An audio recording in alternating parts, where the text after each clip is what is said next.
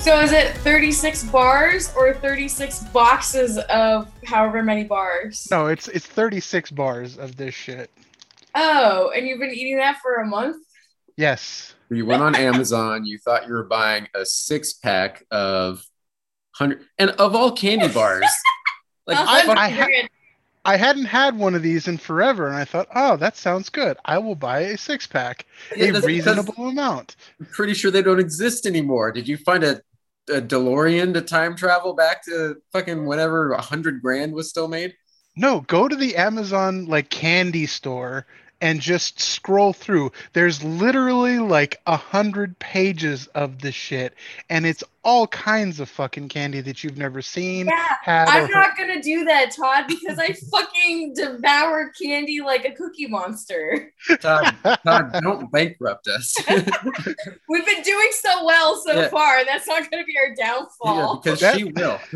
That's what I use my Amazon points for. So I have an Amazon reward card, and it, it gets points pretty quickly. I think it's like uh, ten points for every hundred bucks I spend, and uh, you spend all of that on candy. I, I I spend it on snacks, not just candy. I buy snacks from Amazon. So I buy like I don't know if you can see behind me the big giant box that says uh, Frito Lay's on it. Oh Lord. So it's like bags like this size of chips, and it's like twenty or thirty of them. They're reasonable size, and uh, Go ahead. they're, they're only like ten bucks for the bags of bags of chips, and it's like uh, a twenty six or thirty something in there. And so I have like one or two of those with my lunch. So that's that's fine and normal. But then when you get to the candy part, that's when it gets fucking excessive. Especially when you buy 3,600 grand bars. the candy budget is too damn high. I mean, it, it could have been worse. You could have accidentally purchased a hundred grand of a hundred grand bars. Oh yeah, I've seen there. There are a couple things on Amazon where it's literally a crate full uh, or a pallet full of it. Like I was, uh, the one thing that Amazon doesn't sell a lot of uh, is soda, and I like drink a ton of fucking soda. I almost bought literally a pallet of Diet Pepsi from. they had Damn. they had they had the only the only cases they had they had either a 36 pack or seven 36 packs the hard calls in life. Gee, what will I buy today? That Am I feeling extra saucy? you know, honestly, it's actually not quite surprising anymore. Because at first I was like, hundred grand, but like, well, how how long ago did I see hundred grand? But but I thought that Dunkaroos, for example, have long been, you know, oh that was the first thing advertised when i looked at yeah. Apparently, Dunkaroos are still a thing, and you can get them in bulk on Amazon. that was the fir- yeah i was looking at snacks yesterday and that was the very first thing the f- amazon featured item dunkaroos like a 36 pack it's like what the fuck i haven't seen dunkaroos in forever We actually tried the Dunkaroos cereal that came out. Hmm. I don't know if it's still out anymore. Yeah, I think. And it was it was fine, but it was just sugar bombs, you know. Yeah, Like, not- not, nothing to write home about. It's just generic, uh, like Yeah, sweet sugary I think taste. after we got through like halfway through the box, we're like, whoa, this is do we really have to finish this box? the beatus is rising. oh, jeez. well, enjoy your uh hundred grand bars, Todd. Well How many left do you have? let me know I'm when only you find down to six Okay. the original six that i thought i was buying the original six. Like the Avengers, you snapped away all the rest of the hundred grand bars. You're left with the original six now. But were they worth it? Like you said, you Oh. hadn't had one in forever. So Oh, they're- how they're was they're still fucking delicious they're okay? still, all right. they're Those still are one of my favorite candy What bars is your all-time favorite when it comes to candy bar? I would say whatchamacallits. Those are my all-time favorites. I don't know if I've ever had a whatchamacallit Oh. in my entire life. It's really good. Do you like peanut butter? Yeah. Okay, yeah. It's like peanut butter with uh, rice and uh, chocolate and goodness. That sounds yummy. And goodness. it's extremely rare because you know Meg's a sweet tooth. Um uh I will devour sugar.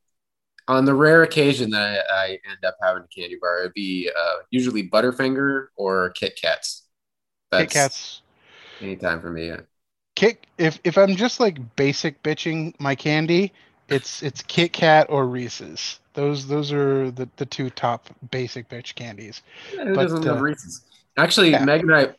Oh, go ahead.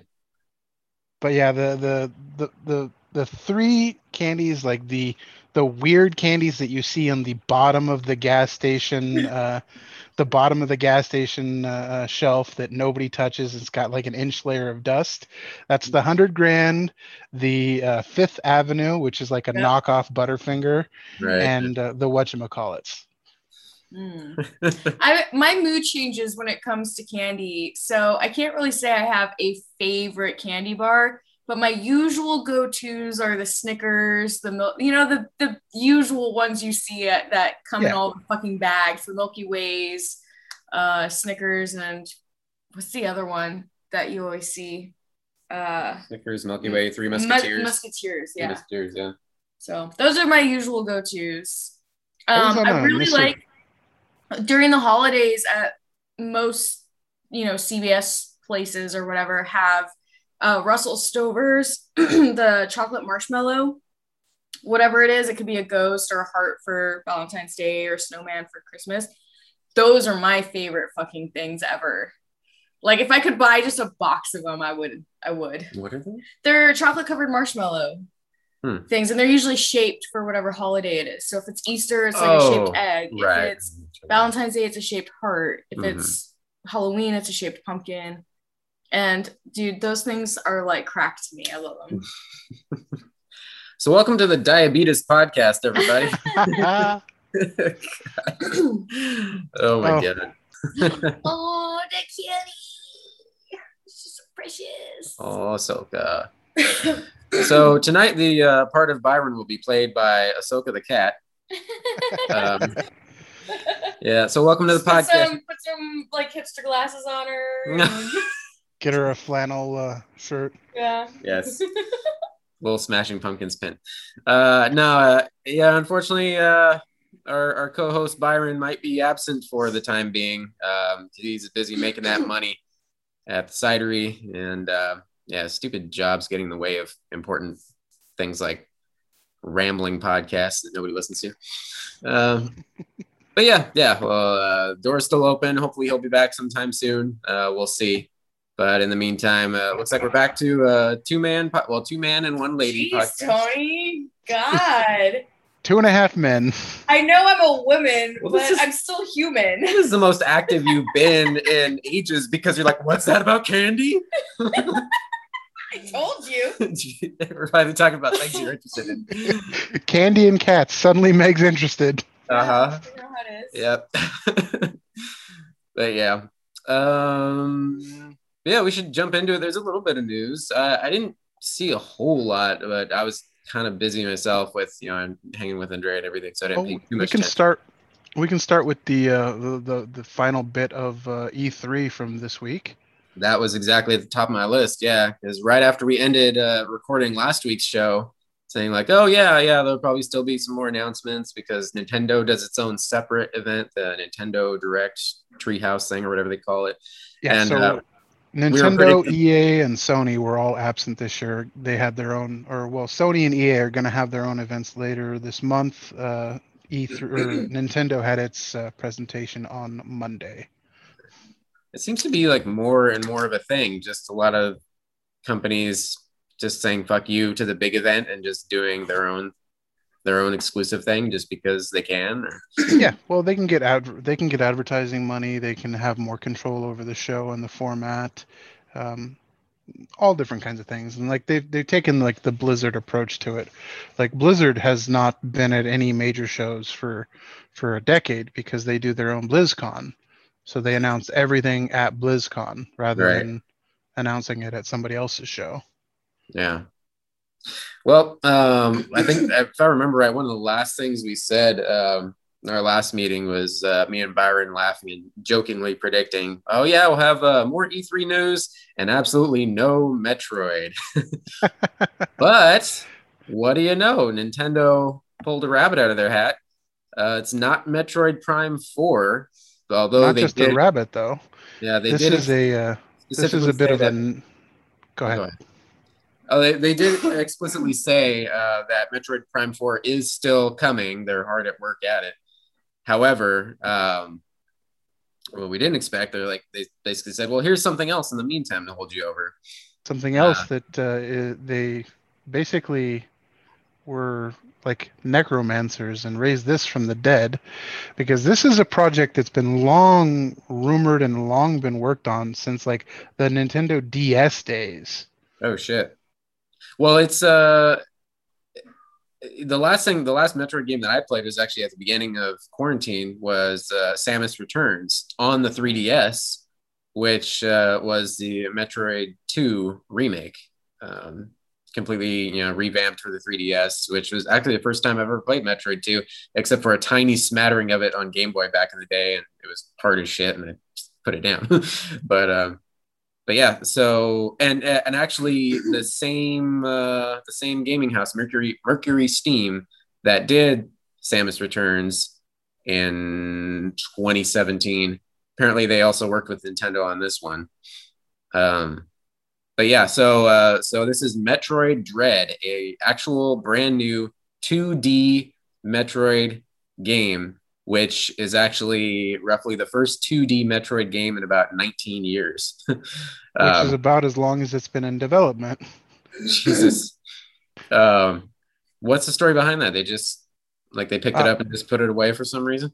So they've picked it up and put it away for multiple multiple times. They've retooled it multiple times. They have uh, passed it around to a couple of different uh, studios even to to work it, and it's just it never has met the Nintendo seal of approval. So it's just never been released. Jeez. Um, so yeah, this uh, they announced it's going to be released for the Switch on October eighth this year. So I guess I got to finally buy a fucking Switch. I said as soon as Metroid would be the thing that makes me buy a Switch. So here it comes. I'm gonna have to. Although they did not announce a Switch Pro yet, um, I was reading an article that was actually saying that's kind of on point for Nintendo in the last uh, few cycles, uh, console cycles, because they Maybe it'll be Uh, during the summer. yeah, they, they usually announce them around August or so, um, like Uh, late, yeah. mid or late summer. They they're gearing up for the holiday season. The second versions of consoles usually come out like right before, or they're announced like right before they come out. So Yeah. like the the DS or the uh, the 3DS Pro or the 3DS HD one that came that was announced and then was in stores like a month later. Uh, I don't, uh, Nintendo has a history of doing it like that, so don't be surprised if uh, you, the first time you hear about it, you can actually buy it. That, that sounds good to Are me. you Trying Um, to get it. What is Byron No. doing right now?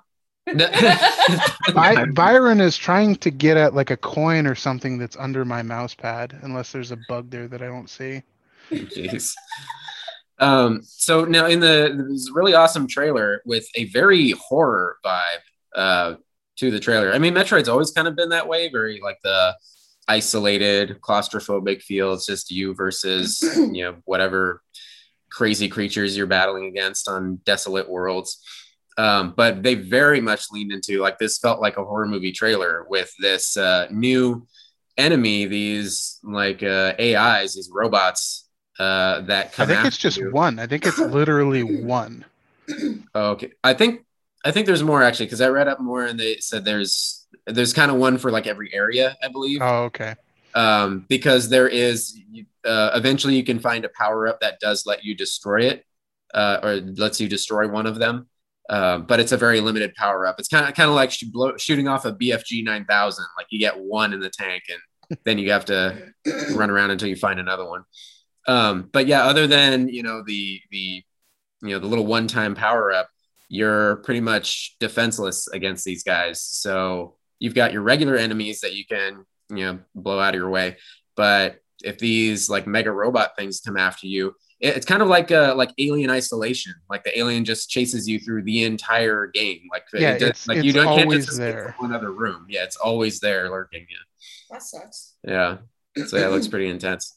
Um, and also the trailer um, the the titles that were going up on it, it tagged it as Metroid Five, which was very interesting. I was trying to think, okay, where's how does this fit into the overall story? Because there was the original two games on NES, then there was Super Metroid, which was officially the you know Metroid Three, and then the fourth one I thought in the like official canon of the storyline was Other M for the Wii, which was the one that got kind of panned in the reviews. It was a different style. I forget what studio did it. Um, but it was very story driven. They were trying to do a more cinematic game, and the acting was about on par. you know, early story driven, like a PS1 cutscene or something. Like it was, it was really bad. um, but I remember you were so excited about that too. Yeah, I ended up I didn't finish it, and I ended up just like watching the movie of it on YouTube, and even that was painful to get through. but I guess there was another one, uh, Metroid Fusion, which I think officially they're calling number four in the in the the lore. Um, but anyway, yeah. So this is carrying on the story, which I'm I'm happy about. So so tired of like, no, this is a prequel side offshoot, whatever. I mean, Metroid Prime is kind of its own prequel universe, um, and they're still working on number four for that. But this is at least this is you know going off into new territory. And is this still Samus? Because the costume looks different. The the suit looks different. Oh yeah, still Samus. Come on, they can't have people would riot. Tony would riot. I would riot. Yeah. Uh, anyway, moving on. Uh, the other big one for Nintendo, finally, officially, Breath of the Wild 2. That was a, a lovely uh, and pretty minute short And a half, minute and a half, nice trailer. trailer. Yeah, it doesn't really say shit for the story. You know, just It just looks like the first game. yeah. Well, I mean, it's it's gonna be it's the same engine, the same graphics, Yeah. everything has the Which is same why I'm excited about it because I fucking love Breath of the Wild. Yeah, you got Link doing the free fall dive, like the uh, trailer for I think it was Andrew Garfield's Spider Man, the Spider Man, where he's just like yeah, doing the the cool guy can fall from the clouds. I liked that new um, trick that he can do where it's almost like a portal thing where he went through like the cliffside oh yeah, he goes up through through a, a cliff. the oh Yeah. yeah, that looks really neat. yeah, he can. He earthbended. He did. Yeah, so- They are definitely introducing more verticality to this one, Okay, but yeah, uh, clearly they- from he's like falling from the goddamn sky. yeah. Uh, Nintendo said they they have a, a, an official title for it, but they did not want to release it yet because Hmm. it will spoil some of the story. So Um, okay. well, I'm fucking excited Yeah, Breath of the Wild But first 2 when to Ganon Switch. wins. because I imagine they're not going to release it for the Wii U, which is what we have. So No, it'll I- have to be a Switch purchase. yeah, everything's switched now. What maybe else? maybe that'll be like a bundle with the Switch Pro. Ah, that would be a great Switch Pro launch title. yeah, the the Breath of the first Breath of the Wild was a, a the first bundle for uh, the original Switch, so I wouldn't Yeah. doubt it if that's the case. But it's not coming out till next year, so that means you have to wait a whole year. Uh yeah, that's true. Mm. I think I think the new Switch will come out this uh, holiday season rather than next year. Yeah, that makes more sense. They'll, they'll probably when Breath of the Wild comes out next year, they'll probably release a, Like a a skin. yeah a special edition with the the Hyrule skin on it or something. Yeah, pretty much. Anyway, what else did you see, Todd? Um, for Nintendo, that was about it. Um, there Mhm. wasn't really much else games wise. Um, I don't know if you guys play Five Nights at Freddy's. Uh, so there's a little bit of Twitter drama with that, and uh, the original creator is uh, retiring, and so uh, the game's going to continue, but it's going to be under a, uh new head developer. Well. I say head developer. It's been a one-man team pretty much the whole time with Five Nights at Freddy's, but he's uh, passing the torch on to somebody else. Oh yeah, Um, other than that, uh, not much else. Uh, there was an interesting trailer for uh, an RPG ELEX 2, which is a sequel to ELEX. I have never played it or seen it, but it looks really interesting. I highly suggest checking out the trailer for that. E L E X 2. Uh-huh. here's a blast from the past. Um, and this is another one that I was like, oh, this always looked cool, but I never got around to them. Uh, I think the first one was, I want to say PS1, Fatal Frame, the Oh, horror wow. series. Yeah, so there was a apparently a new one for that Fatal Frame, Maiden of Blackwater. Um, I don't know if it's just I don't see a trailer, maybe just this announcement with this little uh, image, some creepy looking uh, ring lady or something. But yeah, that was one. Uh, I think yeah, I think it was PS One because I remember like I'd go to my friend's house and he'd had like the original Resident Evil, and uh, like in a stack there was like Resident Evil, Silent Hill, and Fatal Frame. I think was the other one. But Yeah, any uh, any horror or spooky franchise that has a female villain or lead is a big big thing right now, especially with uh, Resident Evil's uh, vampire mommy. yeah, that. it's just, yeah. Oh my god, it's like that's. 2021 begins with just slew, the internet covered with uh, cosplayers of what nine foot tall, big titty vampire lady. Is that what she is? Pretty much. Yep. Um, And I see nothing wrong with this. I don't Yeah. either. No. I, I agree. Long live 2021.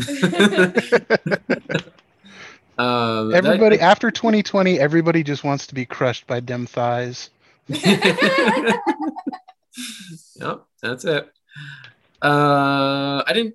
I didn't catch the. Um, I, I was all focused on the Nintendo stuff. I didn't catch the uh, Microsoft or whatever else. Or did we already cover those? Yeah, we already covered those last week. The only thing really uh, interesting was uh, Starfield's trailer, and that was super short. Okay. So, Before we jump off of gaming, um, this is something. This isn't really news, but I just thought it'd be a fun topic to talk about. And I'm bummed Byron isn't here because I bet he got some good answers. But I saw a, a random Kotaku article that was uh, kind of celebrating SNES music, Super Nintendo, oh, like classic games, and they were championing Waterworld as like basically a shit game, but with an amazing soundtrack to it. I don't recall ever playing it, but yeah, the, the music's pretty sweet. I'll have to. Uh, Yeah, I don't- um, in I don't think I played it post-production, I'll have to- I'll have to cut in a, a little bit of this, but it got me thinking about that topic. You know, we always used to do our top fives. What are some of your favorite Super NES uh, soundtracks? Can you think back? oh God, that's putting me on the spot. Uh, Super Mario RPG for one. that The, is the soundtrack for that was amazing. probably up, maybe my number one. Yeah. F Zero was pretty pretty damn good. Yes. Uh, Donkey I- Kong. Yeah. It- Donkey Kong Country one and two for Yeah. sure. I never really. I played three maybe once, but one and two, those are again, those are like games I've played again and again through the years. But that uh, I've listened to those soundtracks on YouTube, especially the second game, um, like while I'm while I'm working sometimes, or just like when I, it's like kind of like you put on a lo-fi station. Like sometimes Yeah. it's uh, yeah SNES soundtracks, and that's definitely one of them. Um, I love like the piratey music in the at the beginning of the second one. yeah. Anyway, I just thought that was cool. Now I want to listen to just a bunch of retro game soundtracks. Meg finally started playing uh, Stardew Valley again today, and I was like, ah, so good. Um, which, by the way, I don't know it's blasphemous to tell you, Todd, but she gave The Witcher, The Witcher Three, another shot, and uh, I still can't get into it. Just not into it, huh? I'm just not into it. Again, maybe it. it's just the wrong time, which was the problem last time. Was just I probably put it on too difficult, and the save thing, like I fucked up, and I lost three hours of my game, and I was like, "Fuck this game." See, I, I get that. I get that. Uh, anytime that happens to me, any because I always play on like super hard difficulties, Uh-huh. and anytime I get the the the auto save didn't save, or I just never passed an auto save point. Yeah. Anytime that happens to me, and I lose more than like a half hour or forty five minutes of game time, I rage quit. I fucking rage quit. Yeah, No. I rage quitted hard with Witcher 3 years the first year I got it, which was like years ago. So I was like, fuck it, I got time now. Let's let's get into it. You know, I just finished Skyrim a few months ago. I'm ready. So I started it. I put it on easy story mode, you know, because I was like, I don't want anything difficult right now. and I figured out a save mechanic where you can manually save. so I got all that shit going and I played it for a solid day. And today, like yesterday, and today I was like, you know what? I just I'm not that into the game. Like I'm not excited about playing it. I'm not really motivated to play it. I don't really give a shit if you know about it. So Time to go back to the farm. I don't know. So I I picked up Stardew just because I know it. Just But- because it's familiar. Yeah, but I don't know what it is about Witcher 3. I'm just like I mean, the, the, the CGI boobs didn't just like hook you in right away.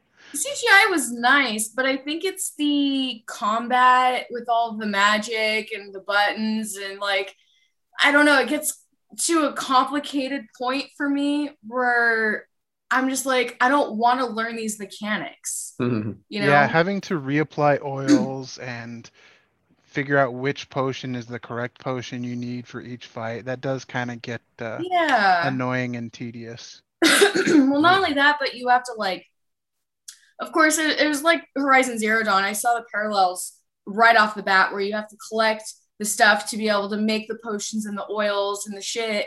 But also, you can dismantle stuff to create new things, and it's just like, like I get all of that, and then you got the the skill tree, and you know, it's it's you're not cool. an. What you're saying is you're not an MMO player, basically. not really no. Because Um, Witcher 3 is as close as you can get to a single player MMO. Because Yeah. there's grinding, there's Yeah. harvesting and crafting. Yeah, and like, and I think in certain games I'm okay with it, but like this one, the mechanics just got to be too complicated for me. It's just like I want something where I don't have to think about it. I like the hack and slash stuff. So Meg, show me where the where the things are to stab. yeah, pretty much. show me the explosions and show me the boobies. But I don't need to click five different buttons to do like a magic combination in order to take this one thing down. Like I don't give a shit about that. Yeah.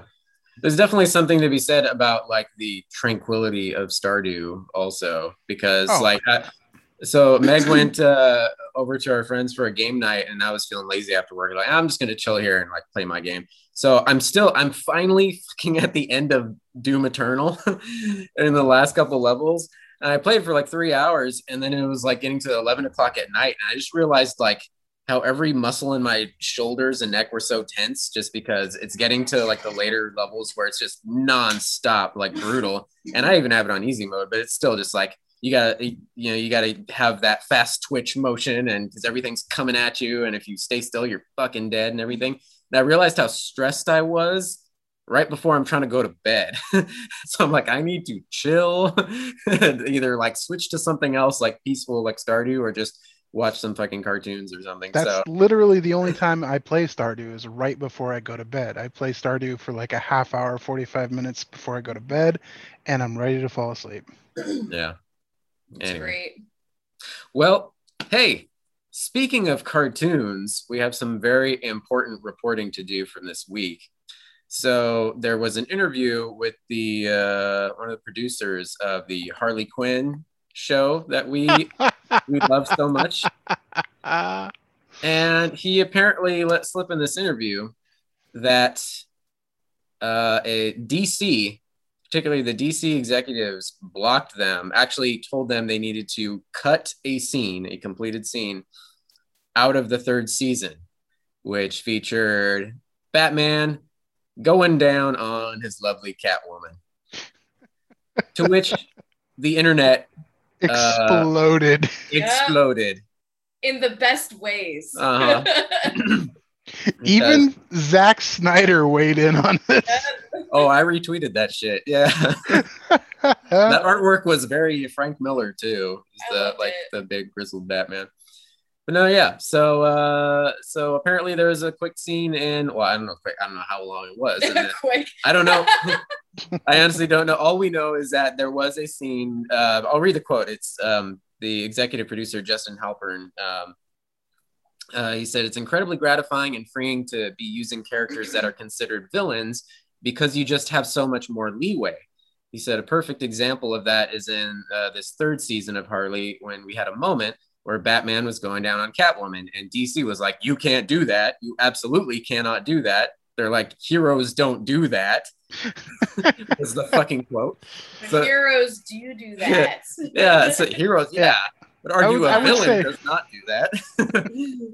So, uh, so uh, the producer Justin Halpern said, uh, "Are you saying heroes are just selfish lovers?" and they were like, "No, no. It's that we sell consumer toys for heroes. It's hard to sell a toy if Batman is also going down on someone." So- One of my favorite responses was, "Well, then why does he have fucking handlebars on his mask and his mouth is cut out of his mask?" Perfectly that's built great. for. Yep. Uh, the other the other good response that was one of my favorites was uh, somebody was rating which which version of the Batman's do and do not. Like Batman 66, absolutely. Oh, he was yeah. going to town on it. Oh hell yeah! Before and after the Batusi. Batman 89, he does it, but he's kind of reserved. Not really. I don't know. I think Keaton could get down. And then Bale, like Bale, I would say maybe he's reserved. Maybe he's kind of Bale doesn't do it. Bale is Yeah. selfish. he's too broody for that. Yeah. Although I did like the resurgence of the those memes of the Batman and Catwoman giant like balloons as they're deflating. Batman goes to her crotch area and uh, yeah. They're like giant, um, like the jump The for joy. parade balloons. yeah. Yeah, parade balloons. So I liked how that kind of resurfaced again. uh, their moment has come. Uh-huh. It's like Yeah. we've been waiting. I mean, I've, I, okay, I get it from a toy selling standpoint. Like, oh, we sell this shit to kids, whatever. Bullshit. But this you know particular- those kids are gonna buy them individually and just be doing that shit anyways with them. Yeah, this is a 100% R-rated show. Like, if you're showing this to your kids, well, then that's on you. Yeah, you're an irresponsible parent to begin with.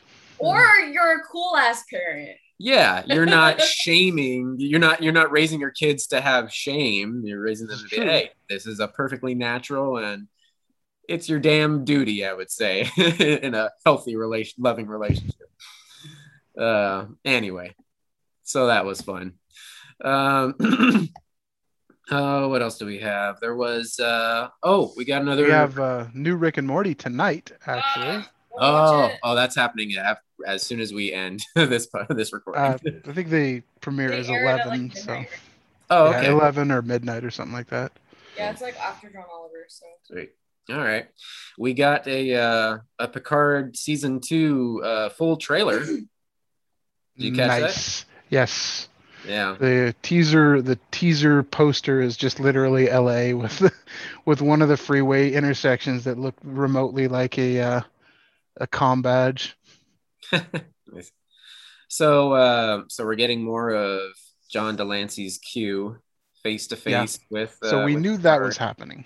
We knew that was happening, yeah. And you're starting to see more of his scheme. Well, I mean, who knows? It's Q. He could be, you know, his end goal could be all sorts of shit. But you start to see uh, the effects of it, or what he's he's doing, probably messing with reality, messing with time.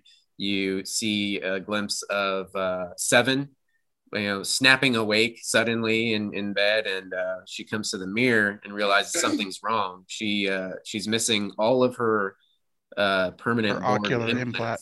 Yeah, yeah. So she's like 100% human. So he's probably showing them all um, alternate realities. Uh, well, they they think they say a line in the trailer like uh, like the road less tra- or the road not taken or something like that. And so um, it's the what if version. yeah, yeah. So uh, it looks like most, if not all, of the cast of the the first season is back. The uh, I I don't remember any of the damn names, but the captain who uh, had left Starfleet is show, he's now back in. I think he's in uniform. So in this alternate reality Q's presenting him with, he seems to be back in Starfleet. Um, you got um, Seven with no Borg implants. I forget what else. Um, anyway, fun Q shit to come. Yep, it's Picard and Q. You can't help but love that. Yeah. Oh, what else? Um, oh, another random trailers. Uh, Meg and I just actually watched one uh, horror trailer. Megan Fox. Haven't heard from her in a long ass time. So yeah, she's making a, a return to horror. I mean, if you want to call it horror, it looks kind of like um, like a thriller. yeah thriller, a home invasion twist sort of thing. That's that's Um, her niche. Yeah, so she uh kind of a survival home invasion thing. She uh shows her with um her new husband or something like that. They're in this little cabin in the middle of nowhere, uh secluded lake house or whatever. And then uh next morning she wakes up and she's her husband's dead and handcuffed to her, his lifeless body. And But that's not all. so she's freaking out what the hell's going on. But then, oh, out of the blue, oh well, she she starts to like wandering around the house and there's like uh stuff set up for her, like a little tape recording, play me, and it's apparently the husband basically for, uh, arranged his death, I guess, and is like he's doing like a reverse saw on her like do you want to play a game? Because all of a sudden there's like uh home invaders coming um after like whatever's in their safe or something like that. And then they realize she's still home. And so it's you know a cat and mouse game with them but yeah so her husband is dead or pretends to be dead or something and uh and then like leaves a message for like basically very much saw like you want to play a game so i don't know um, Meg said it, it, it was very similar to Gerald's game, which I've never seen. Um, It's but- based off of a Stephen King novella. okay. Oh, here it is. Yeah, uh, Stephen King's Gerald's game. It was on Netflix a few years ago. Oh, Mike Flanagan adaptation. I think he's the same guy that did um, the Shining remake, or not Shining remake, uh, Shining sequel, uh, Doctor Sleep. I'm pretty sure. Yeah, starring Carla Gugino and Bruce Greenwood. Oh wow. Oh wow. Oh wow. Wow. Wow. wow, wow.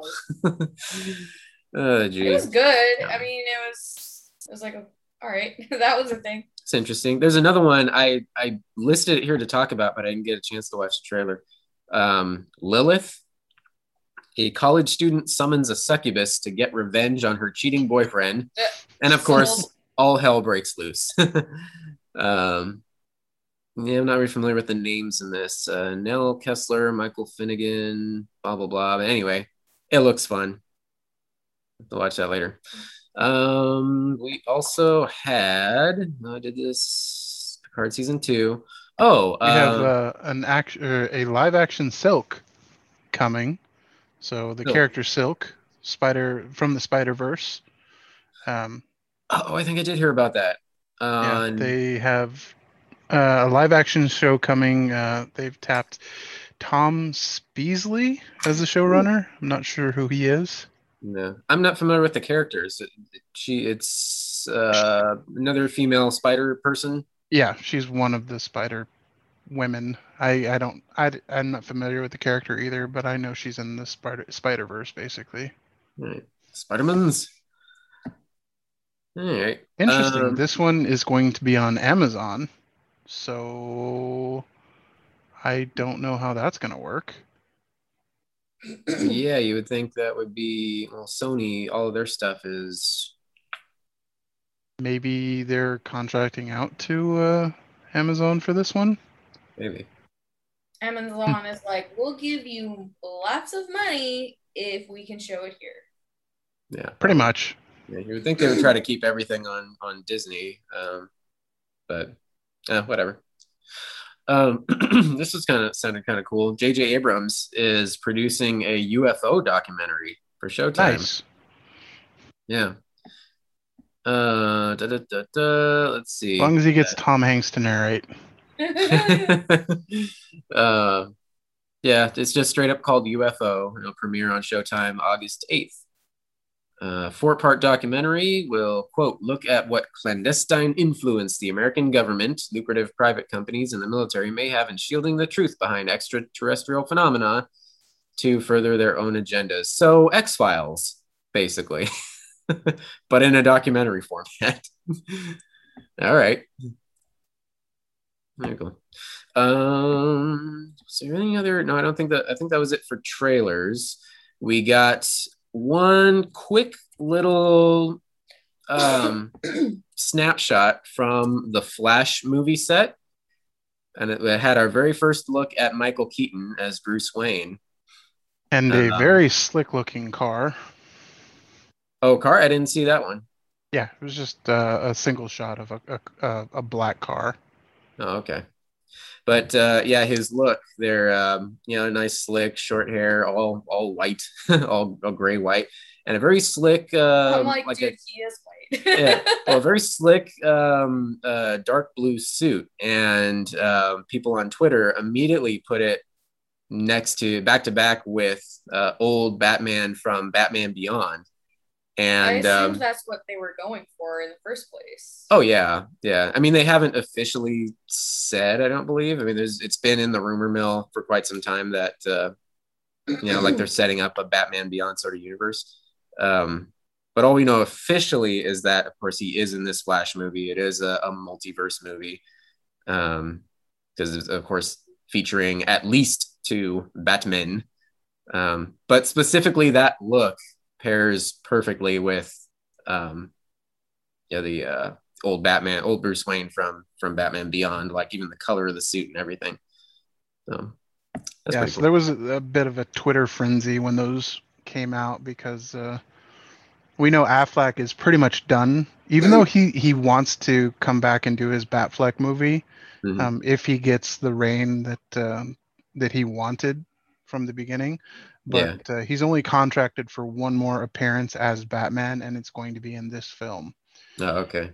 So he he is pretty much done, and people are kind of pissed off, like saying, "Give Batfleck his his movie, give uh, Affleck uh, the reign that he deserves." And then also the rumors are uh, Cavill is done as well with Superman.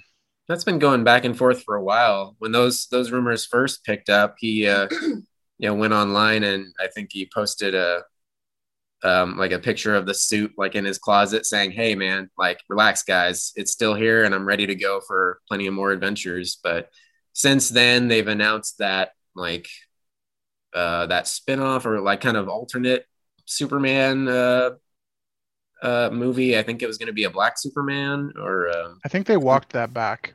they walked that So- back. Yeah, it's it's hard to take any news from Warner Brothers and DC because you know they just so rapidly change gears. like uh, like I'll see it, I'll believe it when I see it. You know. We did we did see the Supergirl suit, and compared to the CW suit, it looks fucking awful. oh really? yeah, Oh, I gotta look it up. I haven't seen Supergirl Flash movie. Alright. Full costume. Oh, Ew. oh, yeah. No, they That looks like she's wearing a jumpsuit to go jump out of an airplane. Hmm. They'll probably flash it up in post, but that yeah, I'm not not that. No, yeah. They gotta they, they gotta call up the designers for the CW. It's so funny how like you know they the the movies are considered like the big deal, you know, and sometimes you see something in the little TV show that's like, hey, they actually did that a lot better. Kind of reminds me of when um, uh, that failed Adrian Palicki um, uh, Wonder Woman. pilot uh, bombed, Yeah, and there there was the um, pictures online of the uh, outfit that they had, and then I forget which one, but a porn company did their own porn parody Wonder Woman, and it looked 10 times better. Like the actual the porn company invested some good money or had good designers. they, they had their cosplayers. That one looked like movie ready as opposed to the Well, shitty TV. ready. Well, yeah. As opposed to the shitty TV pilot version, which is just like it looked like a you know a Halloween store like budget discount version. anyway, um, well, speaking of uh, of Twitter storms, interesting thing I saw just today. So apparently, we we talked a bit about the, a little bit about Indiana Jones Five, the uh, the first little paparazzi shots that came off of the set, and kind of going like, oh, okay, well. Harrison Ford is definitely showing his age, and you know whatever. It's just a random paparazzi shot. Quick side note before you get to that story, there is a uh, a charity auction, and they're auctioning off Indy's fucking hat from the original film, Oh, along shit. with uh, one of the the one of Harry's wands from Harry Potter.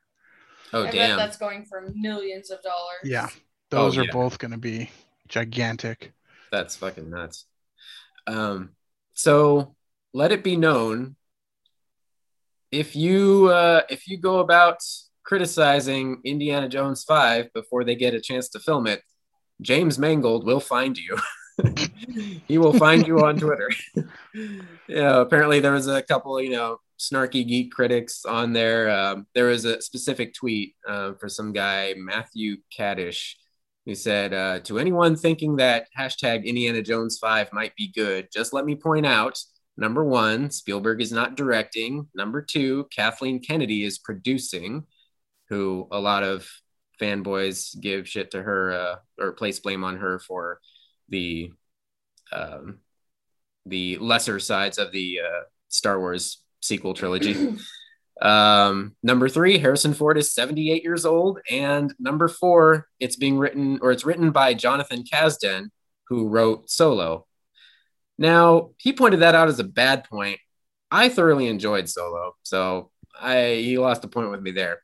But anyway, James Mangold took this and replied back Thanks, Matt.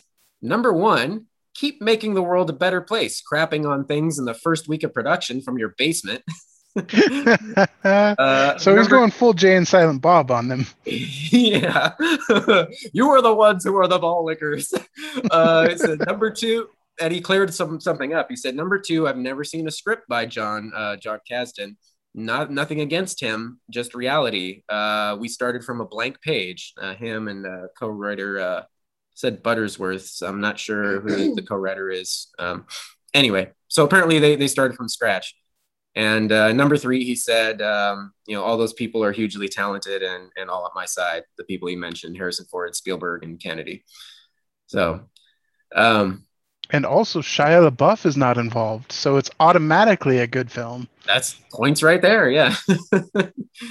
so, you know, I mean, I, we all know this. I have a diehard soft spot for Indy. I'll watch anything with the name Indiana Jones slapped on it, but I'm, I'm remaining cautiously optimistic, but, um, you know, people are going to tweet.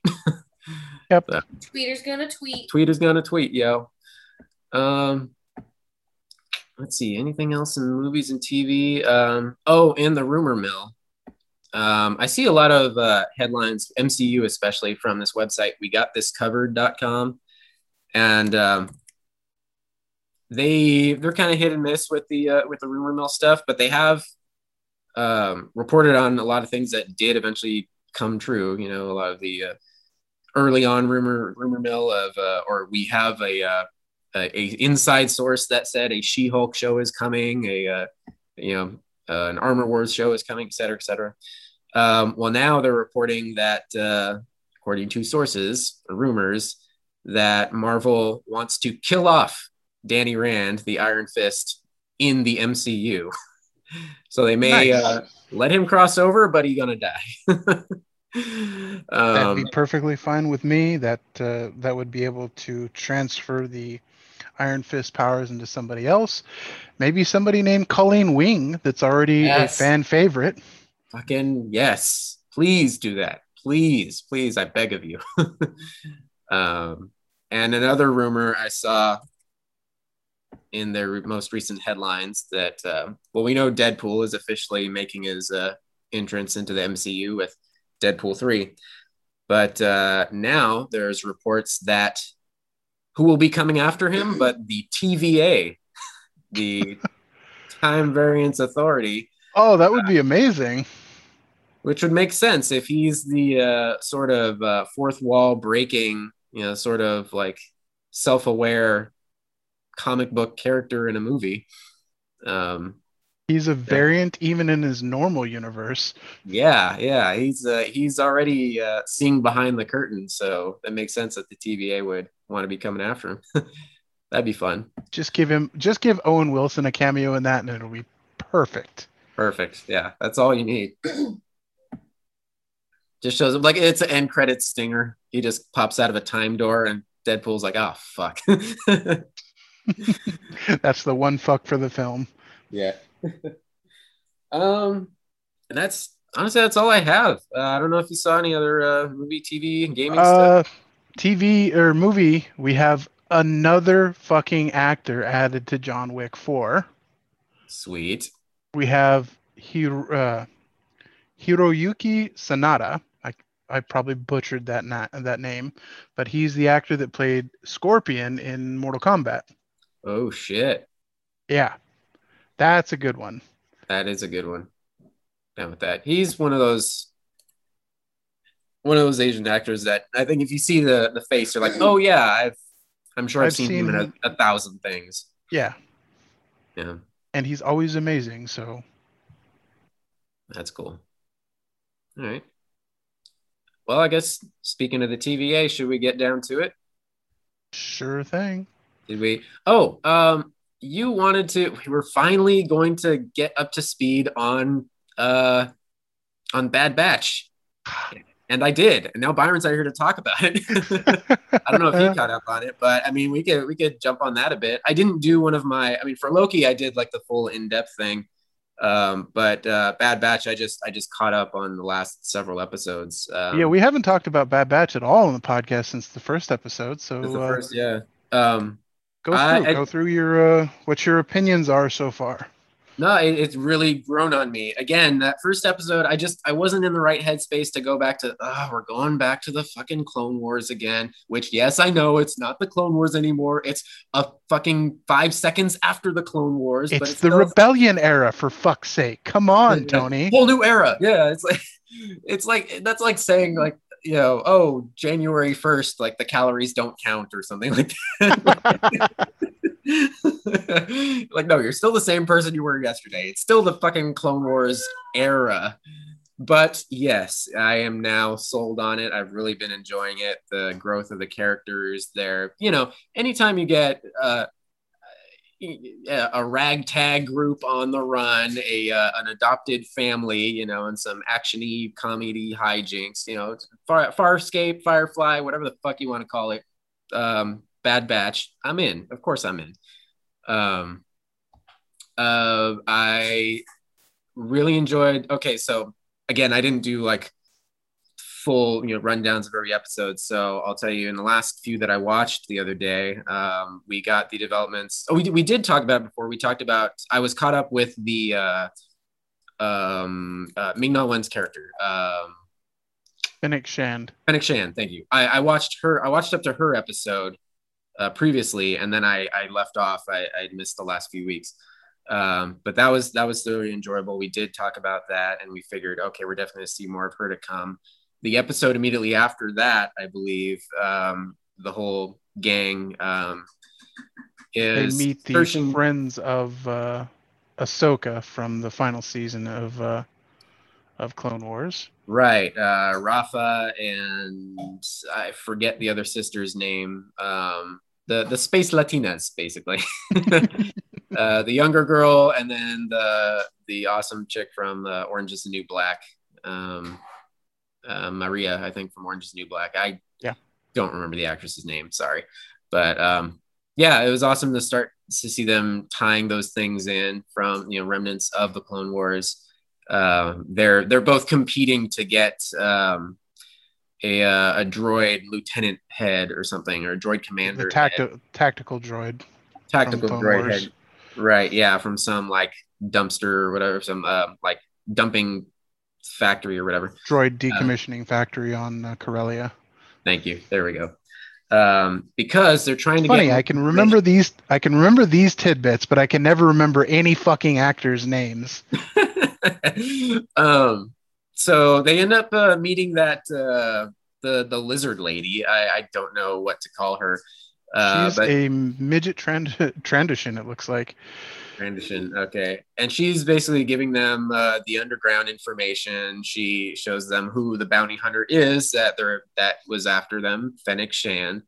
Uh, and she basically says, "Oh, some of her caliber is coming after you. You guys must be pretty important, but uh, don't worry, I can keep a secret."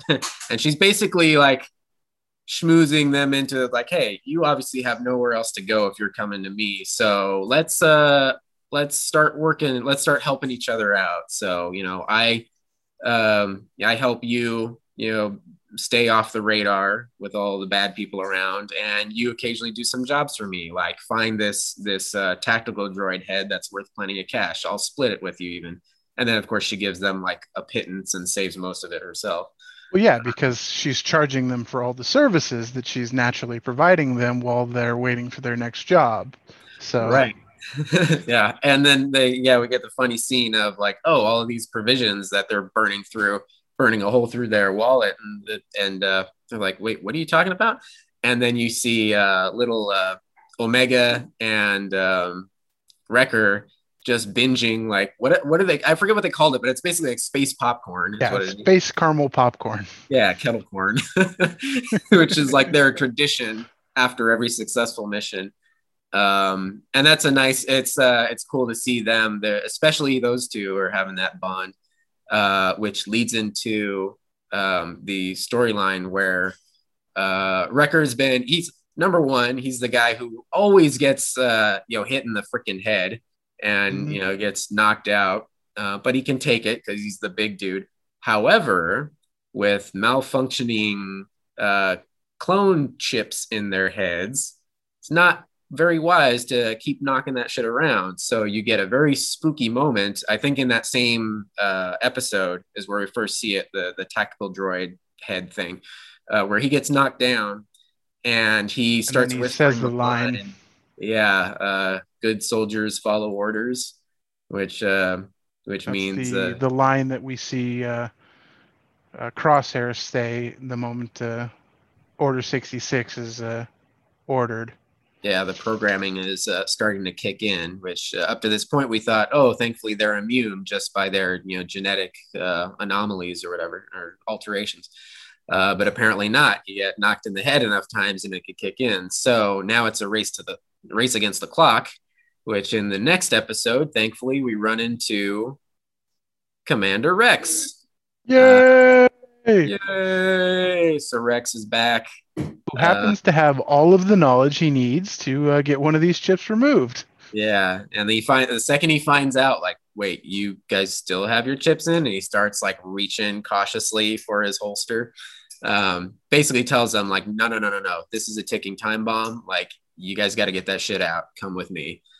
And um, so they do. Come with me Um, if you want to live. Come with me if you want to live. Yeah. Um, if you don't want to turn into Terminators. um, but yeah, it was it was a, a cool episode because you, you do see, of course, you know, shit goes wrong. It's they're they're not quite there, finished in the nick of time, and Wrecker goes full berserker mode. Yeah, Um, also, uh, quick side note: that planet that they go to is the planet from Jedi Fallen Order, which is what I thought Byron would really get a kick out of. Ah, which I still have to play. It's sitting in my stack of PS4 games. um, but yeah, but yeah, so that's cool. Obviously, of course, thankfully they uh, um, they're able to knock him out and get him back in the machine to uh, finish the procedure, get his chip out.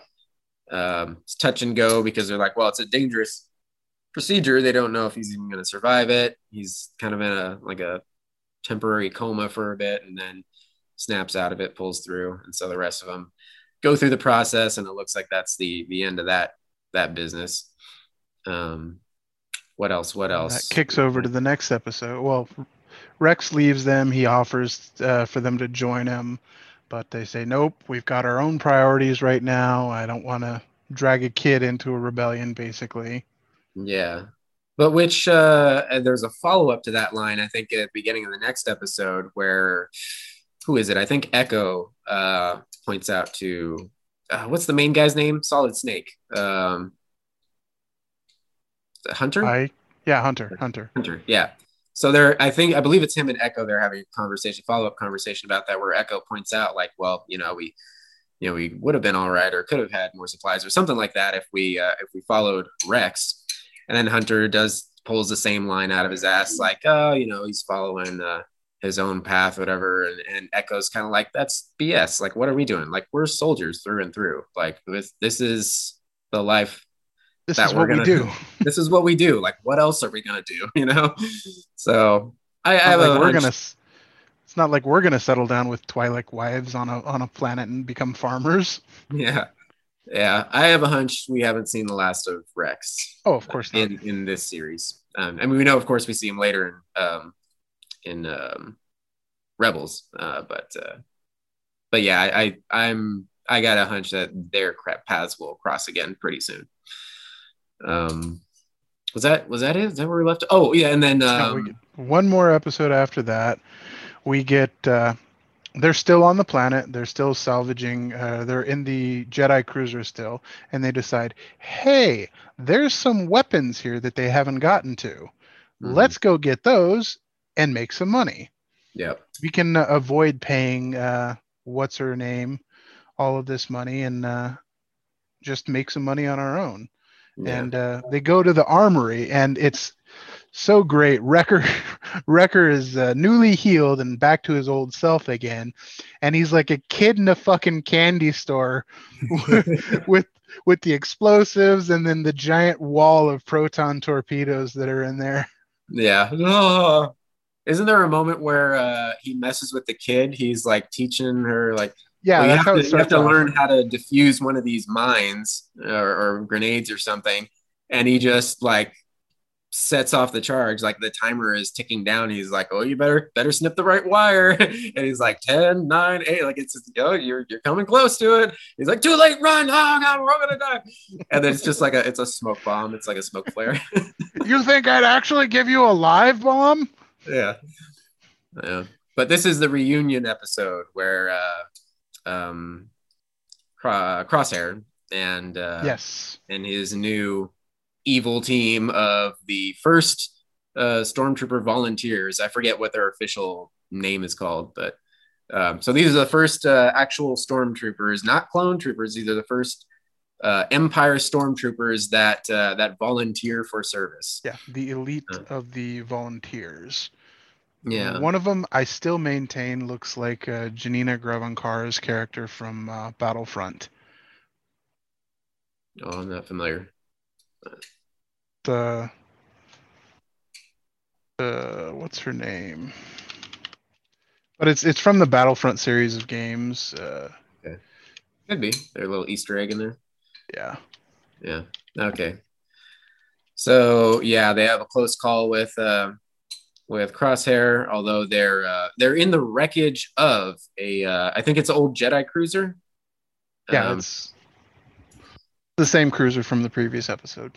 right. So um, yeah, they end up escaping uh, through uh, I, I forget it's either one of the weapons bays or or like the actual The- engine bay, but So they go through both. They go through one of the they, they go through the gun deck, and that has the the big uh, guns on it. And they say uh, they get they that's when they encounter Crosshair the first time, and uh, he they shoot off the gu- they redirect power to the guns. They shoot the guns off and collapse the entire room, and then they get out uh, through the en- engine. yeah, and, then they actually through- essentially set off the engines in Crosshair's face. Well, he sets it off to burn them, and then they reverse Uno card it, and uh, they uh, blow off the like cone around the engine, and that w- that's what gets Crosshair. Gotcha. Yeah. So he he gets uh pretty fucked up, and uh, and uh, I think Kind of yeah, had like Anakin parallels with the, the with the uh, the face burned up and and putting on the uh, the bandages over his face. yeah, and I think that's uh pretty much where we leave off. Just uh, I'll get you next time. um, do you think they'll be able to capture him and get the chip out, or he's just No. he's a goner? He's a goner. Yeah. because I think even I think even before the chip malfunction, um, he was a bit more of a uh, by the book type Hmm. in the group. He was the uh, he was the tight ass of the group, and then they did enha- they enhanced his chip once they captured him. So I think uh, I don't think there's going to be a reversing of, of that programming. Right. Yeah. All right. Yeah, I'm enjoying it, and we still have uh, quite a few But more wait. episodes. Right? You missed you missed the most important part of that that that last episode. What was that? You- You missed the final scene. I forget. Yeah, refresh my memory. how could you forget the Yeah. reappearance of fucking Cad Bane. Oh shit, that's right. Because Cad motherfucking Bane is back, baby. right, your boy's back, Todd. Unfortunately, he he kidnaps Omega, so he's Right, an right, right. asshole. I remember now. Okay, yeah. But Yep. uh, yeah, Cad Bane is back. He's missing his duster, which I thought was interesting. All of the other characters pretty much have kept their same costume from Clone Wars, Mhm. but his uh, his costume is a bit different. Yeah, I don't remember if they ever pointed out if he lost it in Clone Wars or maybe he just didn't have it on in the moment. He, he's Space Eastwood. We all know. I mean, Yeah, yeah. but I mean that's Hmm. that's part of the the characters. It, it- I mean that's that's part of the look of the space western is you got to have that that space duster on. Yeah. I think if I recall, they even threw in like the the spaghetti western music in there. Oh, absolutely. They hammed it the fuck up. yeah. They hammed it the fuck up in that scene. That's good. Well, yeah, that'll be fun.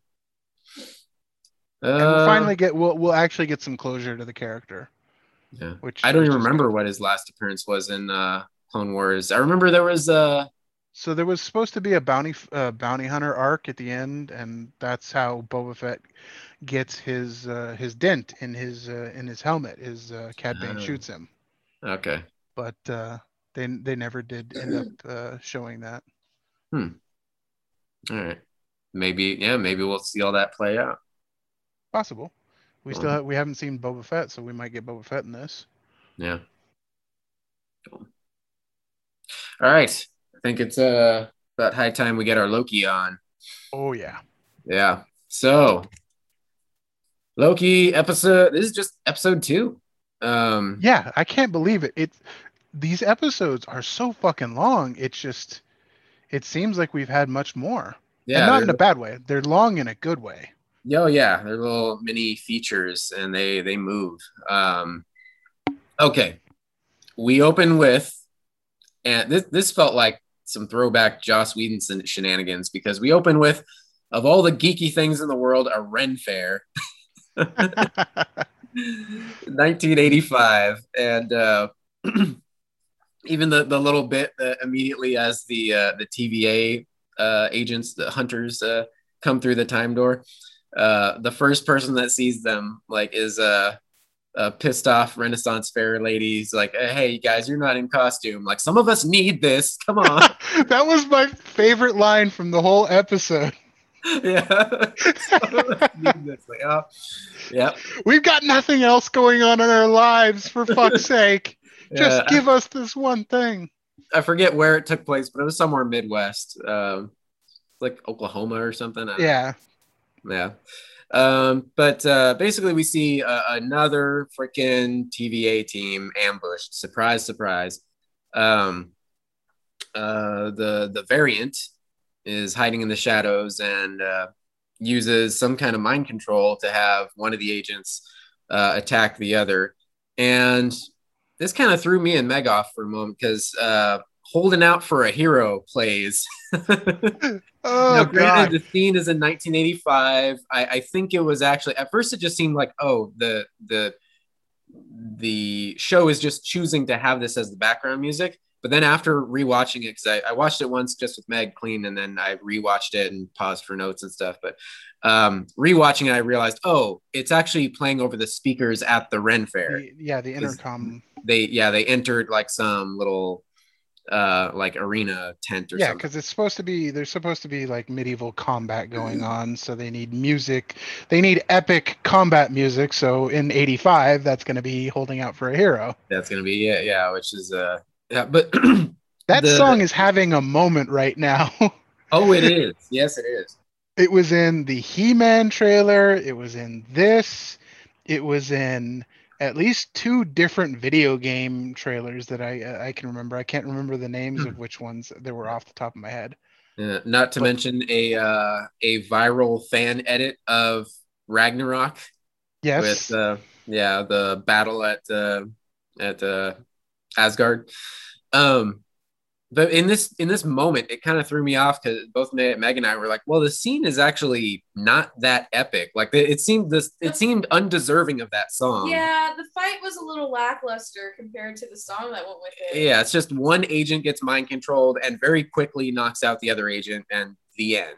And it's like you're you're throwing holding out for like you should have held out on holding out for a hero for a much bigger scene, you know, with Loki kicking ass or something. But whatever you could have played it in the jumping ahead. You could have played it at the end where he's fighting the other mind controlled person in the store, but we'll yeah. get to that. Um, anyway, so it's over pretty quick. Uh, we cut to uh, a great intro back at the TVA with uh, uh, Miss Minutes uh, quizzing Loki on you know learning about the TVA and what they do and uh, how policies. time works. Yeah, and so this shows that she's actually kind of sentient, like she's uh, or at least a virtual sentience, uh, an AI or something approximate. Well, I mean, they're all created just like out of thin air by the the the timekeepers. So I mean, why not? Yeah, and he's asking her like, "What are you really?" She's like, "Well, kind of everything, whatever. Like, you alive or you fake it?" He's like, "Ah, a little bit of both." And he actually tries to swat her. and they're like, "Hey, not cool." um, and then she and goes then, into the Fallout computer. The Fallout computer, yeah. And then Mobius comes along with a mission, and that, hey, is that my jet ski magazine, man? uh, makes me so happy. Everything we learn about him is is wonderful. Uh, but we learn in the uh, little rundown from the TVA guys that they're I don't know if they made this clear in episode one, but there's not just one variant. There have been several rogue Lokis that they have had to take down. Yeah, they uh, get little holograms and like 10 different Lokis show up.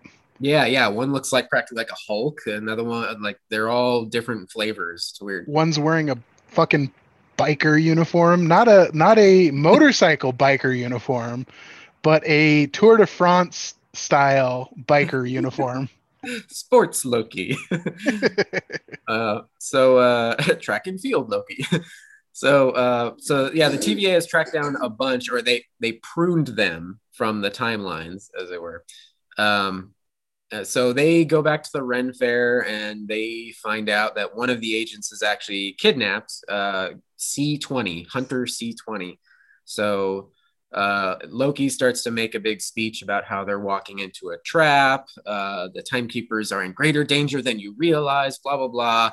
And Mobius calls his bluff. Like, no, he's, he's fucking lying. Like, just don't listen to him and you realize, oh, this is just another like look. This is this is reminiscent of uh of actually Ragnarok, where by this point Thor like knows that everything that comes out of Loki's mouth is a fucking lie, and so you know he's for once he's actually ahead of him because he's like, no, no, I know you. You lie like every chance you get. So no. Um, I like how they're making Owen Wilson's character like above being manipulated by Loki. Yeah. Like every time you think, oh, well, Loki's kind of like, you know, like he's got one over on him, and sure enough, he comes like Owen Wilson's character comes back and is just like, no, fuck you. yeah. I like that. See, like he wants to give him a chance, but he knows, like, nope, no, I'm not gonna be played by you. I mean, he holds back. But uh, yeah, so they just they cut their losses. They know the agent's like gone or missing for now, so they just reset the timeline and bail. Um, and then we cut over to Mobius chatting with his boss lady, um, Ravonna is her name. And uh, she talks about him having a soft spot for broken things, which is why he's clearly why he's giving Loki a chance. And um, and uh, Mobius defends it, saying like, "Hey, like, who knows? Like, can't people change? Isn't that part of like what we do here? Like, you know, like the timeline, and everything." Um, and she keeps you know harping on how this is like a huge case. The timekeepers are all over it like never before. Like they want this variant caught. This is a big deal here. And this is your last chance with this you know favorite loki of yours. And this is the, the second time mobius mentions at least twice something about ravonna having her other favorite analyst or some other analyst that she goes to yeah, um, because he notices a pen that she has him use to sign some paperwork, and it's a pen that's got some like some high school name on it, and it's not from one of his missions. While all of her other trophies that are on the wall are from his missions, that mm-hmm. one's not from his mission. So, yeah, so she's got another right hand man that they haven't revealed yet. or somebody who you know she goes to for you know the insider knowledge or whatever. Um, then uh, meanwhile, Loki and Mobius kind of have it out because uh, he's tired of Loki's shit, and he's like, I don't care, you know, I don't care about what makes you tick, um, you know, but I, he said, he said, uh, I don't, because Loki's trying to trying to you know dial it back because he knows he was caught, so he's like, no, no, no, like you know, I was just testing you and all that bullshit.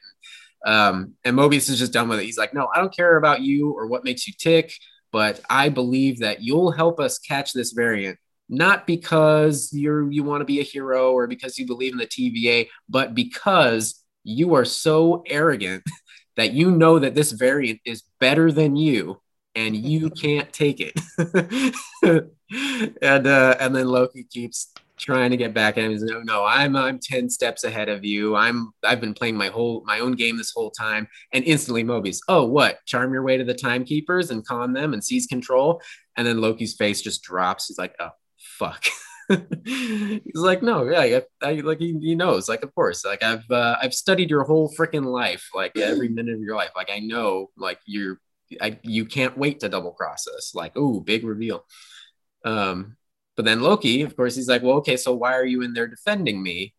Mobius says, okay, you can believe whatever you want. Either I take pity on you because I see you like a scared little boy, And oh, he calls it. He calls him an ice runt, which remind. Which I'm glad that they're actually calling back to Loki's true heritage because we haven't really heard any of that since the very first Thor movie.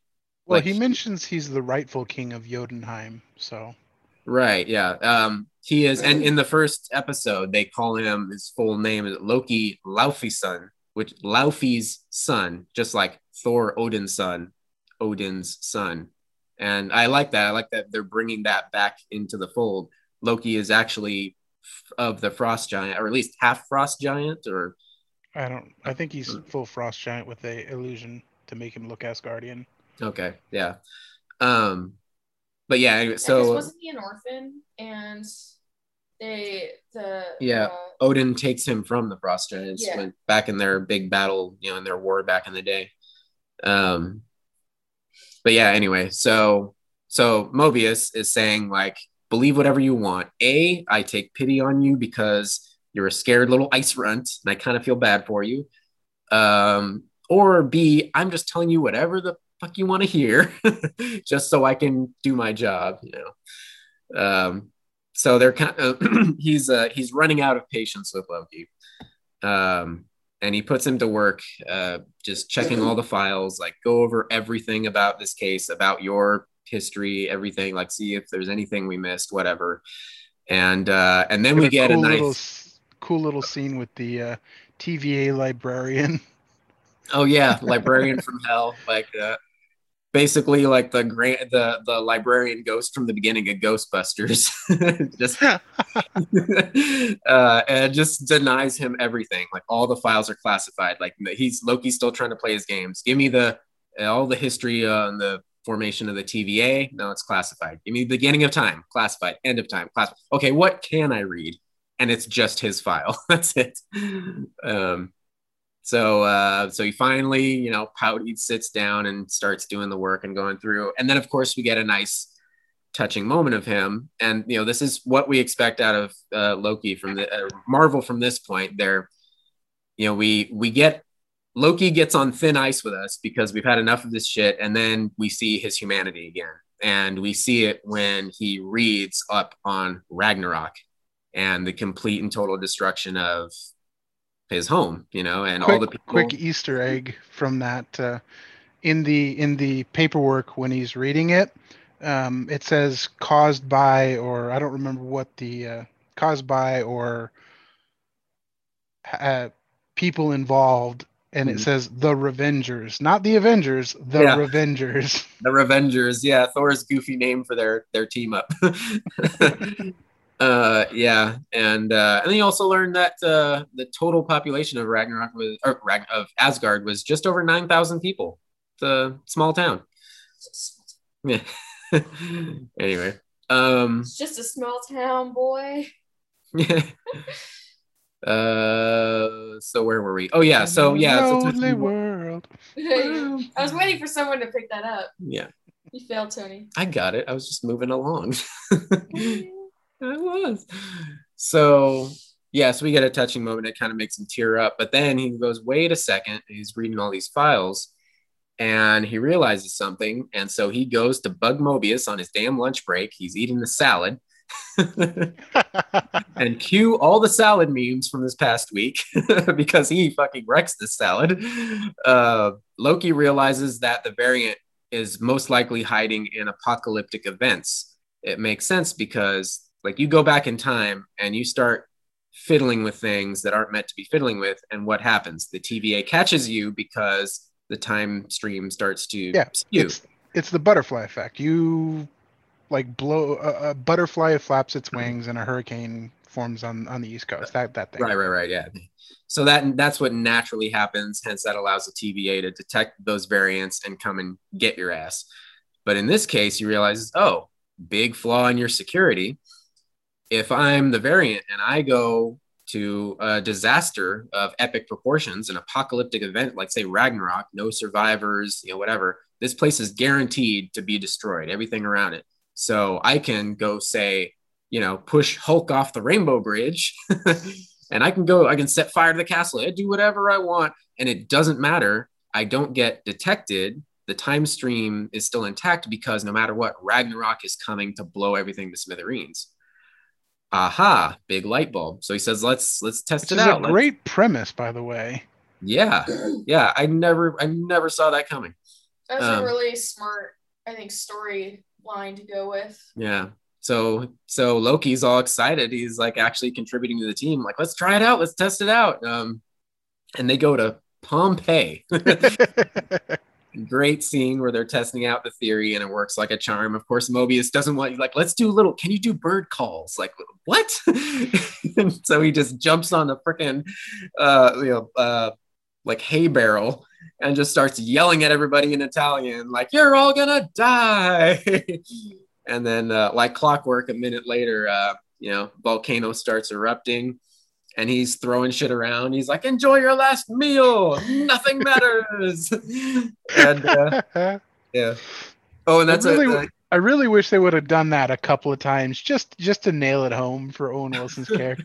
He's Like, not he's not sure, so we need to see it like two or three different times with with different ones. yeah let's let's be extra sure about this um so yeah they prove their theory and you know what's interesting is as they're looking up so then they go okay let's uh let's start looking up natural disasters. Those make the more i forget what the reasoning was but those make the most sense for you know the variant to be hiding out so he doesn't get caught.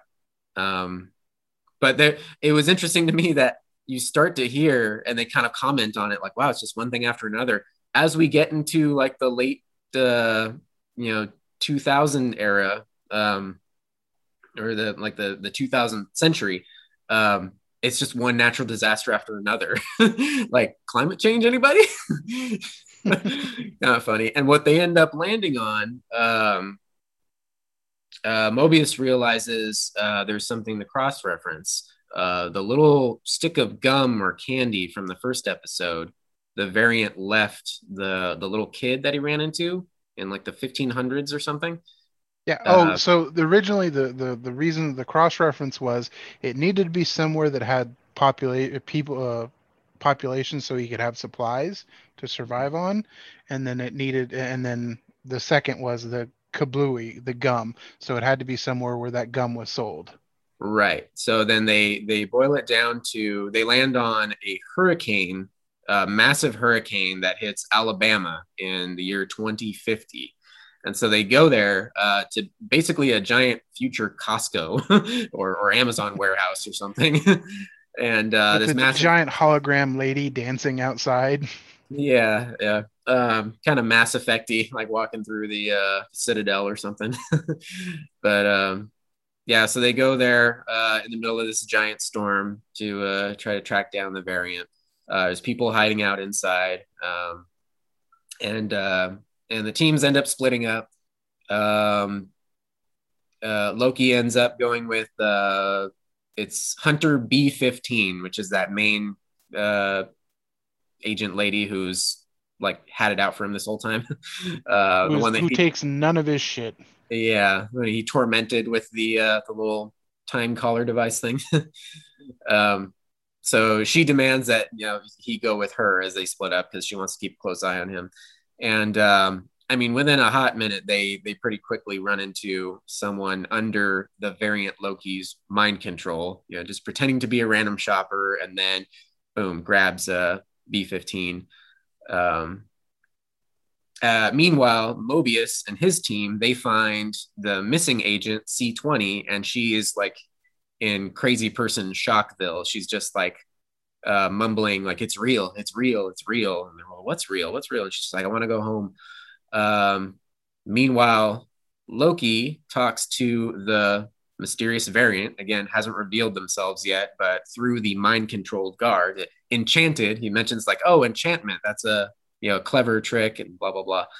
Um, and uh, Loki starts uh, saying how he's uh, planning to overthrow the timekeepers, and he can use this variant's help. Like, hey, I can use a, a right hand man or whatever. He wants to team up, and he calls. At one point, he calls the variant. But here's the thing. Sorry, not to cut you off. But like in that moment when he's talking about all that shit, Loki is a type of character where you don't know what is true and what isn't with him. So it's like, okay, he's telling this variant that he wants to overthrow the space lizard lizards, but is that something he's just saying to this variant to try and trap the variant, or No, he know, like absolutely is. how much of this is true? Like, is he really wanting to overthrow them, or is he just you know giving him lip service?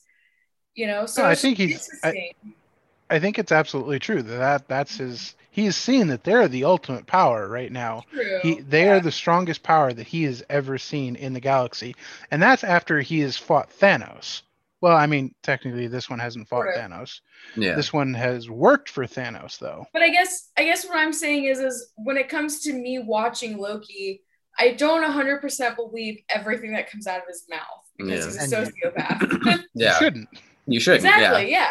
I think he recognizes that this variant um, is at least, you know, a somewhat powerful, a credible threat through to the TVA. And um, I mean, his main goal is to get out alive himself. So I think it's 100% legit. He's like, like, yeah, I can use all the help I can, I can get. So you want in on this? Like, let's let's make a deal here. Like, be my be my Let's wingman make a deal. Um, which is you know of course if it serves him to then later stab the variant in the back then 100% he would do that. But for this moment he's like trying to gather power.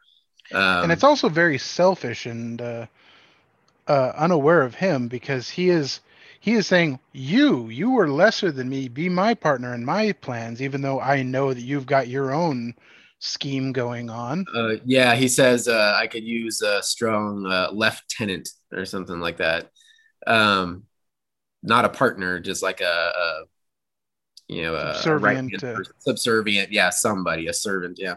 Um, and at one point he in this he actually refers to the variant he says loki. Um, and the variant says back like ew don't call me that or something like that. So it's interesting right there. That's first clue like hmm wonder who this person really is.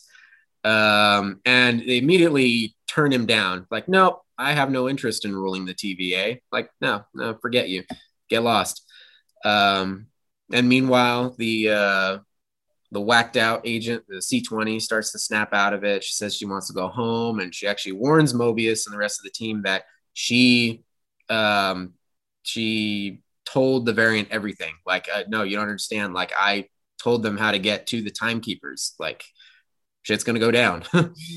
um, then back with Loki, he notices as he's still like chatting with the variant, uh, notices uh, one of those time reset grenades rigged to blow uh, on a shelf somewhere. He realizes like, oh, this is your plan. You know, just lure us all here and stall for time so you can uh, blow us all up, right? Um, then they have a big fight, or rather, Loki fights with uh, mind control switching switches over to some big biker looking dude. so Loki has to fight some big hulking dude, and it's just it's a funny fight because it's a very serious fight, but at the same time, it's hilarious to see him like swinging around vacuums and shit. um, but uh, eventually, he gets knocked down. The big guy finishes setting the charges or a timer for the charges, and um, Loki keeps yelling about like, "Come on, reveal yourself, you coward! Like, what what do you really want from me?" And then the variant reveals herself. She says, uh, "Brace yourself, Loki! Dun dun dun! This isn't about you." Ah! Very Marvel, you know. You're twist so story. vain. Yeah. So uh the whole then we see the whole freaking store is loaded with all these stolen Oh, time yeah. grenades. Lights up Uh, everywhere. Yeah, they light up everywhere. They activate, but then they immediately get portaled away to where we don't know. But then back at the TVA, whoop, freaking red alert, hands to battle stations. The screens are showing the the time stream is branching all over the place. Yeah, like the first guy at the desk is is panicking and he shuts down, doesn't know what the fuck to do, and then the other guy picks up immediately and and just knows, yeah, we've got uh, variances on every possible whatever the fuck he He says. says, he says uh, someone just bombed the timeline, like bombed the sacred timeline. Um, and we see like red line events triggering all throughout history. And there's, uh, I'm sure I didn't, I didn't go back and like pause or like, you know, go for the screen grabs, but I'm sure somebody's broken down every single location, every Oh, yeah, egg. They're all events from the MCV, MCU. They're all Yeah. locations from the uh, in in the biggest one. The the biggest one that stands out was Vormir. That's, uh, that is where Red Skull, uh, right, uh, is stuck as whatever weird space ghost, not space ghost coast to coast, but a weird ethereal space ghosty skull form of, of his former self, uh, guarding the uh, the soul stone. Yes, where Black Widow died and Gamora died. Right. Yeah. So I got a hunch we're gonna be visiting at least some of these locations as they try to rectify shit. Um, but yeah, so uh, and then so that all happens. Uh, the variant just kind of gives a wink and a nod, like a toodaloo to Loki, and she uh, walks through a time door. And then, just as Mobius and pals uh, catch up with Loki, he says, "Oh, screw it," and he follows her through the door. And that's it. That is the end. Roll credits. hmm So it's like, well, he's. uh God, we need another episode right now. I know. Well, But we only have to wait to Wednesday. Exactly. Yeah, that was an interesting headline I saw. So, um, so initially, apparently, it was going to be uh, just a special Wednesday premiere for the start of Loki. You know, they do this with shows sometimes. They're like, well, it's going to be you know every every episode released on Friday, but oh, we're so excited to show you. Gosh darn it, we're going to push it out a couple days ahead and get people all excited for it. Well, apparently, that was the biggest uh, streaming premiere for Disney Plus so far. Of Yes. any- more than the Mandalorian.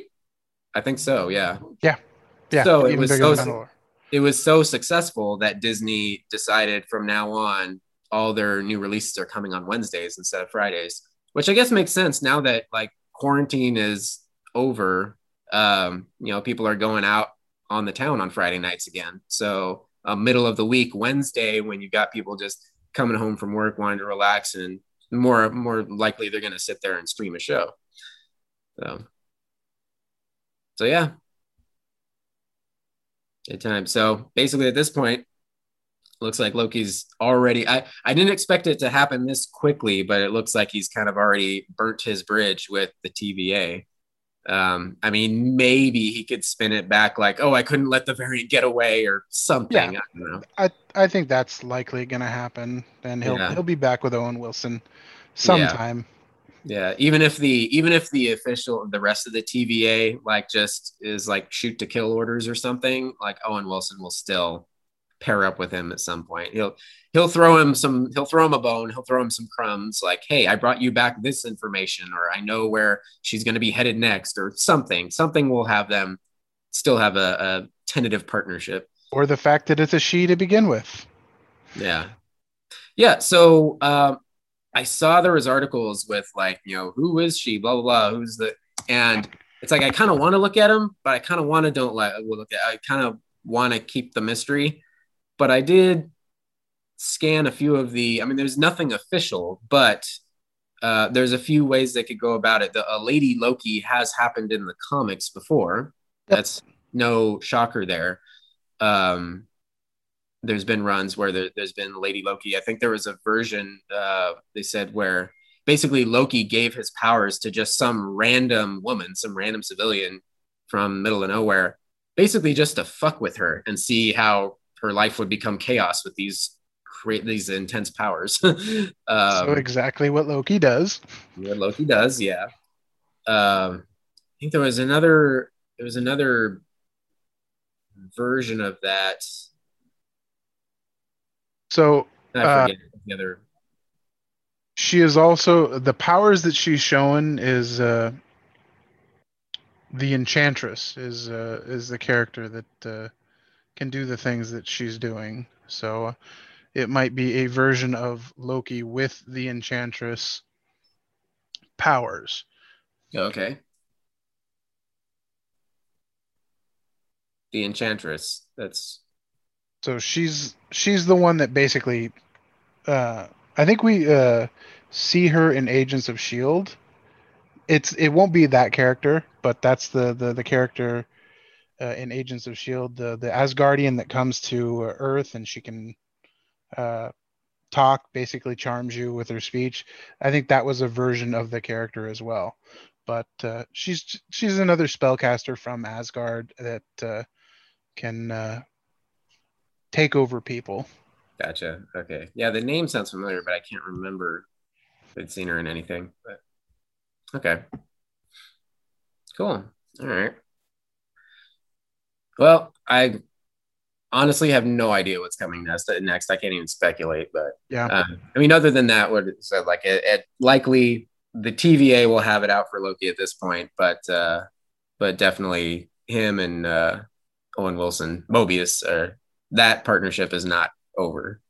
And things Um, are looking spicy for uh, Doctor Strange. hmm Yeah. Well, I mean, we know that multiverse is coming. Yeah, because all of this is le- all of this is leading to to Doctor Strange. So Yeah. One way or another, it's a coming. So, yeah. Sweet. Well, uh, anything else before we wrap this up? no, uh, I think that was all the headlines I had.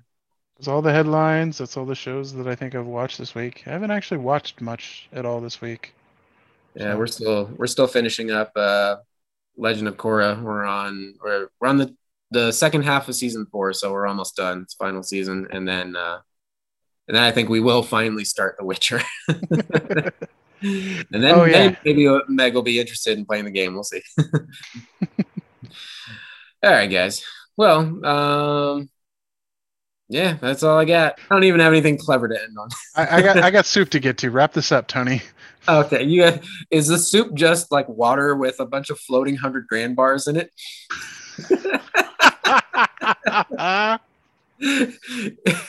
is the broth chocolate and nougat? yes, yes, it is. oh God! Thank you for joining. This is Tony. This is Todd and Byron. Oh yes, and uh, Ahsoka Brian. Uh, Ahsoka, Ahsoka Byron. Byron. Byron's life model decoy.